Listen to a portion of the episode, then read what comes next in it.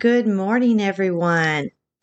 You might have noticed that there have been a few less episodes recently, but there's a very good reason for that. I have been doing some market research. Well, first, I've been growing myself. I've been taking a podcasting course and learning how to be the best podcaster that I can be and learn how to bring you the content that you want to hear.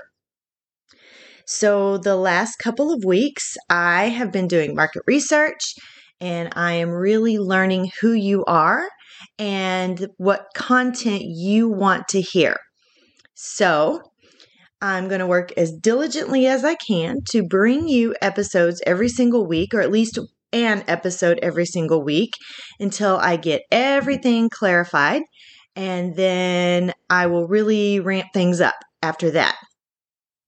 There's going to be a little bit of changes in some of my graphics, um, and maybe even just a tiny name tweak. But I'm going to keep all of that as a surprise until I have everything just pinned down completely.